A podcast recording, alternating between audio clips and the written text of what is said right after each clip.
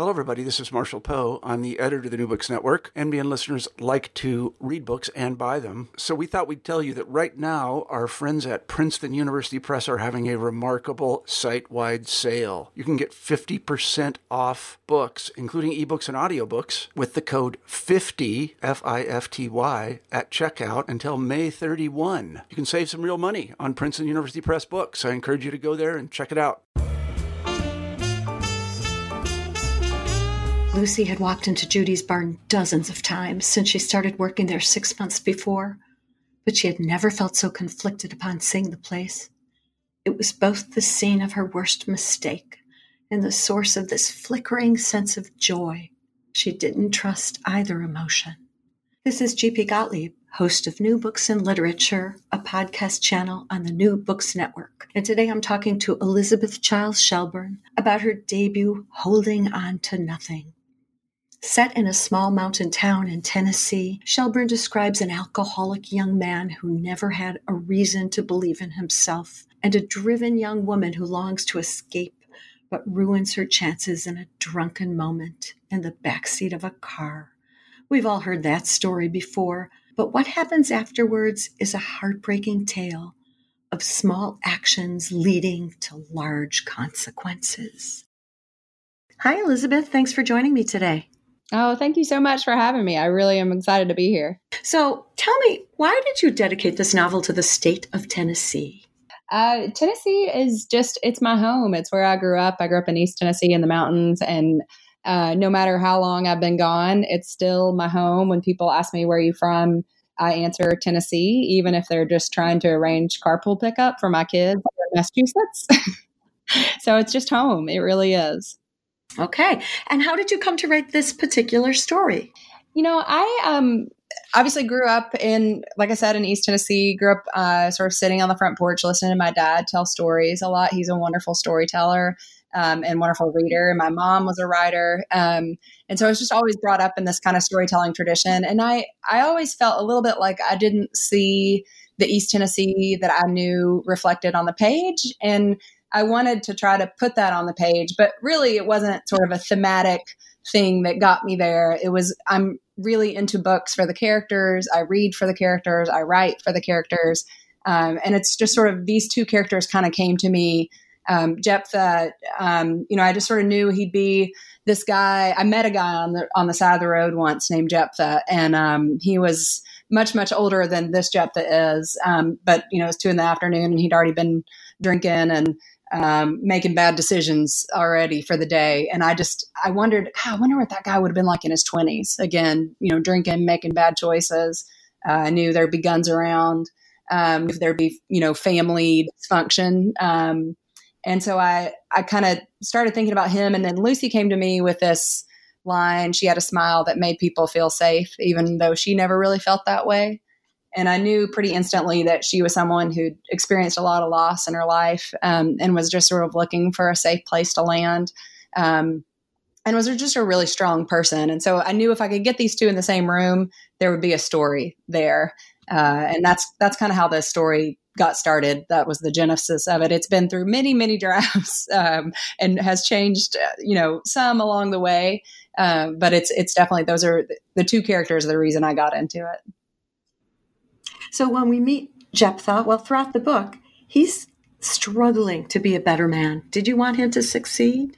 I, you know, I actually, it's funny. In the beginning, Jephthah was not a point of view character. He was in the story, but he didn't have a perspective. And um, I started I had done a couple drafts from that um, from that angle, and due to some really great readers, they'd kind of nicely smacked me upside the head and said, you know, you really need to to get Jephthah's perspective in there. And I I was resistant at first, I think, because I was afraid of kind of writing that character that sort of comes from that family that everyone goes, oh no, you know, he's a Taylor or a so and so, whatever the name is for whatever place you grew up in. Um, I was a little scared because it's much easier to kind of keep him as a bad guy and a villain. Um, it's much simpler. And once I started writing him, he got much more complex. And I really, I kind of fell in love with him, to be honest. I, um, not in a way where I'd like to marry him, but, um, but in a way where I just, he became a really sympathetic character. And, um, again, who really struggles. He really, I wanted him throughout the book to work hard and to always be trying to be that better man. But he's an alcoholic and he never really had a good role model for what that might look like. And it's really hard to be a better man in those circumstances. But I always wanted him to try. Um, and to, you know, for me, it was as much a surprise uh, whether he was going to succeed or not as it was to, you know, anybody reading it in the writing of it, um, sort of figuring out what was he, you know, was he going to make it or not. Everyone in town knows that Jephthah's family, the Taylors, are just terrible people. Why why are the Taylors so disparaged? Well, I think they're like again, I think this is the case maybe I'm wrong, but I, I think it's the case that, you know, we're probably no matter where you grow up, there's there's that family that um just everyone knows, you know, you kind of stay away from if you have if you have half a choice. Uh, and they definitely fall into that category. You know, his his grandfather uh, is a, a, drinker. His dad is a drinker. They've been arrested more times than anyone could count. Um, anytime there's a problem in town, you know, everyone's pretty sure a Taylor is going to be involved. Um, and they're just, you know, and again, I think a lot of that, frankly, you know, boils down to just poverty and sort of the trauma people go through in their early childhood. And again, it's just really hard to make good choices and be a better man sometimes when your um, life has from the beginning been so hard. Uh, so I just I wanted to write a little bit about about that and that struggle. Lucy, your other protagonist, has she's had a tough life, but she's filled with hopes and dreams. So, did you know what her trajectory was going to be when you started out? Hers, I did. I had a better sense of what she was going to do, and I knew Lucy was always, like I said, going to be someone who'd experienced a lot of a lot of loss in her life, but that I had this vision of her always as this kind of scarred optimist that uh, no matter what was going on, she really kind of maintained the possibility or believed in the possibility that um, that people could change, that they could be better. Um, and that applies to herself too, right? That her life could change, that it could get better.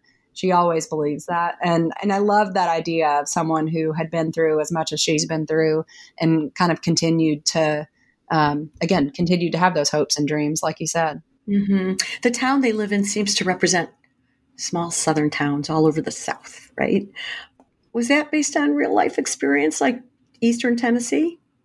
I mean, it's certainly inspired by it. It's definitely not based on any one place. The fun part about fiction is you get to kind of take, you know, the best or the worst, whatever you need for your purposes that day, um, and put them into a town. So, you know, I got to put the Walmart right next to the bar, which wouldn't doesn't still a freestanding bar still doesn't exist um, in in the town uh, where I had grown up for part of my life. Uh, so it's you know inspired by by those places, but I like when I hear people say that it seems to um, feel familiar, even if they're from, you know, a small town in Louisiana or North Carolina, or, you know, frankly, I had someone who had written me and said, you know, I'm from a small town in Canada, and this this feels so um, so like my my life and my home, and I, I, just recognized it so much. So you know, I, I, it makes me happy to hear that it's not just applicable to this one you know one little corner of Tennessee, but there's hopefully kind of the town is is representative of um, of small towns maybe everywhere. Well, I live in the city of Chicago, and I'm I'm from here also. So this is uh, it's not something I'm familiar with, but it seemed like um, that there were stereotypical aspects of the Appalachian area, like alcoholism and guns and joblessness. So you're saying those are not stereotypes? That's true to form. Tell us about that. I think sometimes Appalachia gets viewed through this kind of outsider lens, and um, that can feel uh, sort of the things that are that are true that happen and are are just um, kind of part of life growing up there can um, start to read like stereotypes. But the thing about stereotypes is that not always, but sometimes there is an element of truth to them.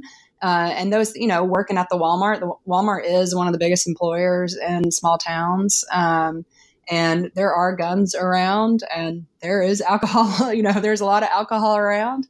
Um, and I think those things, um, you know, can seem stereotypical, but they're also just true. And I, my hope was you know, that if you were able to get into the character and to kind of dive underneath the stereotypes, they wouldn't feel like stereotypes anymore. They just feel like, you know, real people living real lives. Hmm. Mm-hmm. So, since you mentioned her in the book, where does Dolly Parton fall on your list of favorite singers? Explain, and please explain the part about her being both country and mountain. Let's talk about the geography and Dolly Parton. Yeah, I mean, Tennessee is a really long state. I'll start with that. It, if you drew a line on a map uh, from where I grew up in East Tennessee to Memphis, um, that line would be longer than if you drew a line from where I grew up in East Tennessee to Canada. So Tennessee's really long. Uh, so it's very different, right? Um, and I think East Tennessee is um, definitely part of the Appalachians. It's part of the mountains. It's not a flat um, space where you can grow a lot. It's tough to it's tough to farm there. Uh, it's tough, you know, to live there. There are still there's still a lot of poverty, and so I think that's part of what I was responding to, and or that's what I was talking about when I was talking about the mountain versus country. Um, and I, you know, I love Dolly. I think she is a national treasure. I've, I've, I've said it before and I'll say it again. I, I really, I just think she is an incredible uh, woman, an incredible singer. Uh, she does so much for, uh, for the people of East Tennessee and beyond. Her Imagination Library has given away more than 100 million books because uh, her father mm-hmm. didn't read and she wanted to change that. And I just think that's an incredible story. You know, and you look at uh, the people who were affected by the fires in Gatlinburg in 2016. She's given so much money towards them and towards supporting them, and just has done so much um, for both East Tennessee but beyond. She's really just a light, I think, in the in the world. I, I you know, I like to think of her as an angel. Hmm, that's awfully sweet. So Jephthah's parents are dead, and he shares their land with his two siblings. What can you say about his brother and sister and how they treat Jephthah? They are not nice people. like it's just true. They are not good people. And they're kind of fun to write because they are a bit m- more purely villainous. Uh, Deanna, his sister, especially. Bobby, I think, is probably more clueless. Deanna is definitely aware of everything she's doing and, and pretty mean about it. Uh, they don't have a ton of respect for Jephthah. They've, you know, he's their youngest brother. He, they've always looked down on him um, and you know, and and don't make any attempts to help him or help his life be better, and share that land kind of unhappily, basically. But his brother is shrewd and cunning and cheating. It's his brother. His brother is those things, but I think it's really um, it's Deanna who's kind of the who's who's driving the driving the boat on that one. So Bobby's sister, yeah, Deanna the sister. Bobby is is um, involved in a lot of the execution, but Deanna is definitely the big the big idea person. Mm-hmm. And she's been mean since she was a child. Oh, she's just born that way. A lot of fun scenes about how she behaves.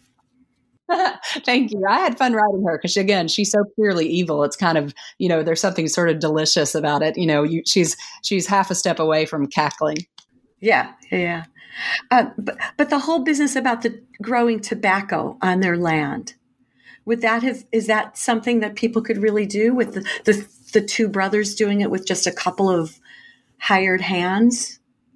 Yeah, it is. I mean, they have a pretty big allotment, um, and so that would require you know a lot of work. It would require the whole family to kind of pitch in um, for sure. But they definitely also try to bring in as few people as possible because they want to try to keep as much as they can. Um, tobacco is definitely sort of heart, you know, backbreaking work. Um, and there's there again their allotment's pretty big, um, and I, I, did that on purpose. I, it's probably slightly larger than um, than what than what you might see on the average farm. But um, I wanted them to have a little bit. I wanted it to to kind of have some money that would, you know, where they could actually make it and try to depend on that. Mm-hmm. So then Lucy's parents are also gone, and she's been raised by her mother's best friend, who starts to feel a bit too controlling. What's going on there? Yeah, I. It's funny. People sometimes have really polarizing reactions to Llewellyn. She, uh, she is very much loves Lucy um, and really does want to try to help her, um, but doesn't always know the best way to love. Um, not that any of us do, but she sometimes struggles. And I think there's a line in the book about being loved by Llewellyn could feel a little bit like being waterboarded by love. Um, she's just very intense and um, she wants so much to help Lucy, but also, you know, to help Lucy in the way that she thinks Lucy should be helped. Um, she's not necessarily as interested in um, and letting Lucy figure out her own way in life. She definitely thinks there's a way that, that Lucy should do things and wants her to do it that way. And previously, before the sort of inciting incident of the book, that had been fine because Lucy was just sort of, um, you know, on the path that she was on, and she's going to stay on that path. It didn't. She there wasn't a lot of friction there. But as the book opens and Lucy gets pregnant and has to decide kind of how to live her life with that and with and being pregnant, um, she then certain suddenly there's a lot more friction between her and Llewellyn. Mm-hmm. And then there's a character who's an outsider. That's Lucy's boss. Well, also Jephthah's boss when he performs with his band. But Lucy's boss at the bar. How is she different because of her outsider status? Yeah, she um, she Judy is I love her. She is a, one of my favorite kind of side small characters. Although she plays a big role in the book, she is sort of this kind of bartender with the with the wisdom. Um, she's actually based on a, a, real bartender named Judy who. Uh, worked at a bar called the Cantab up here in Cambridge, um, where I spent every Tuesday night for about four years when I moved, first moved up here um, feeling hot, feeling sort of homesick and, and lonesome, and spent a lot of time uh, sitting at Judy's bar, watching her exist in the world and kind of dismiss the people in the bar who were complaining loudly and talking a lot, but taking really good care of the people who were sort of sitting there quietly, um, you know, looking into their beer. And, and um, she she had a way of kind of knowing who who had actually suffered real loss in their life or you know really needed an ear. And i just i loved her. And i it was nice to have her in the book because sometimes she could see some things that um, people that had grown up in this town could not. She could sometimes be a little bit of an outside voice and see a little bit where they could not. Um, and sometimes she missed things too because she didn't you know she doesn't know what it means um, to be a Taylor or know what it you know know about lucy's um, parents being gone. And so there's things she's miss she misses by being an outsider, but there's a lot she sees that people from within the town cannot. Mm-hmm. We touched on Walmart a little bit, but Walmart is like another important character in the story. Lucy works there, everyone shops there, and she's in the gun department because, um, what was it? Because people buy more guns when the salespeople are cute. Yes, What's pretty girls. Pretty girls. What? um, yeah, that okay. was it. Let's so discuss. I, I'll be honest and say I've not worked in the gun department at, at, Walmart, so Walmart may come and find me and say that's so wrong, but I kind of doubt it. Uh, I think it's probably the case that if you okay. Uh, if you want to if you want to make people feel protective, uh, you should definitely put a pretty pregnant girl there in the gun department, and I bet they'll get a lot a lot more protective real quick. As long as she knows her stuff. Yes. Yes. Right? You can't you can't you can't not. You got to know what you're talking about. So there have been other books about the South, about small towns, about young girls getting pregnant by mistake, etc., about about young girls choosing the wrong partner. So what makes your book different from all those other books? I mean, I think the truth is, like, we're only ever telling a few stories anyway. So I think it's the case that, um, yes, that story's been told before, but yes, that story keeps happening. So for me, it was a chance to kind of explore that story in this specific town and this specific place with these specific characters. Um, and with, you know, getting able, being able to put in lots of music was a really important piece for me to be able to include that in this town in this story so that it almost becomes a character too. Uh, I, yeah, I, I want to talk about that. Let's talk about that next. Yeah, I mean, I just grew up with a ton of music around, and I think it's funny. I didn't even growing up didn't even know that I really liked country music or bluegrass music, um, and probably would have told you if you'd asked that I didn't. But then once I left, and it wasn't the background uh, to my life anymore, I realized how much I missed it. It was just always around. I didn't have to think about whether I liked it or not because it was always there. And once it was gone, I really, I realized, oh gosh, I really do love this. Um, and so, yeah, so I wanted to have that in there and have that feeling of sort of music. And for me, it has always been um, something that I fall back on to kind of process my world and think about what's going on. And I knew for these characters, it would be that too.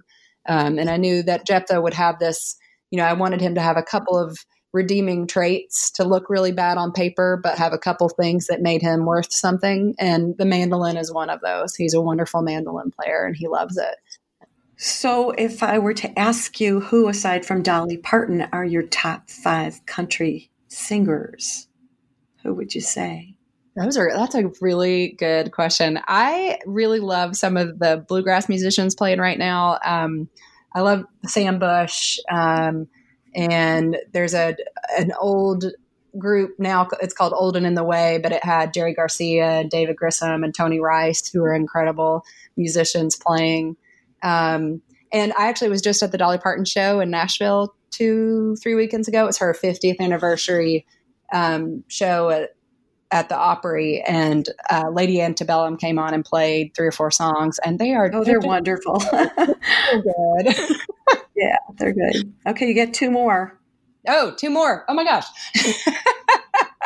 I am obsessed with Chris Stapleton. I just think his voice is absolutely stunning, and I could listen to him um, probably sing his sing his grocery list. I think, um, and Sturgill Simpson also. Those two. Okay, that that was just for me. oh, good. Well, there you go. Thank you so much. I've taken up a lot of your time, Elizabeth, and I'd like to ask one last question. What what are you working on now? What's your next writing project? I am actually working on a book. It's also set in East Tennessee, and one or two of the side characters from this book come back for that one. Um, and it's about a woman named Alice who is a doctor. She's working in East Africa. She's a tuberculosis researcher, and due to some things that happen in Kenya, she'll kind of do anything to to leave, including take over her father's medical practice in East Tennessee. But unbeknownst to her, to anyone else, there's a tuberculosis epidemic that's about to break out there. Um, mm. Yeah, so it's sort of a it's different, different, kind Ooh. of literary pandemic thriller, sort of. Uh, but it's been really fun and really fun to to sit there and a fun way to kind of look at some of the um, issues with healthcare that happen in small rural areas. Uh, it's sort of a fun way to look at that. I will look forward to seeing that one. Thank you so much for joining me today. It was lovely talking to you. Oh, thank you so much. This was great. Thank you. And thank you for joining me. Again, this is G.P. Gottlieb, author of the Whipped and Sipped Mystery Series, and host of New Books and Literature, a podcast channel on the New Books Network. Today I've been talking with Elizabeth Chiles Shelburne, author of Holding On to Nothing. If you enjoyed today's podcast and would like to discuss it further with me and other New Books Network listeners, please join us on Shuffle. Shuffle is an ad free, invite only network focused on the creativity community. As NBN listeners, you can get special access to conversations with a dynamic community of writers and literary enthusiasts. Sign up by going to www.shuffle.do forward slash NBN forward slash join.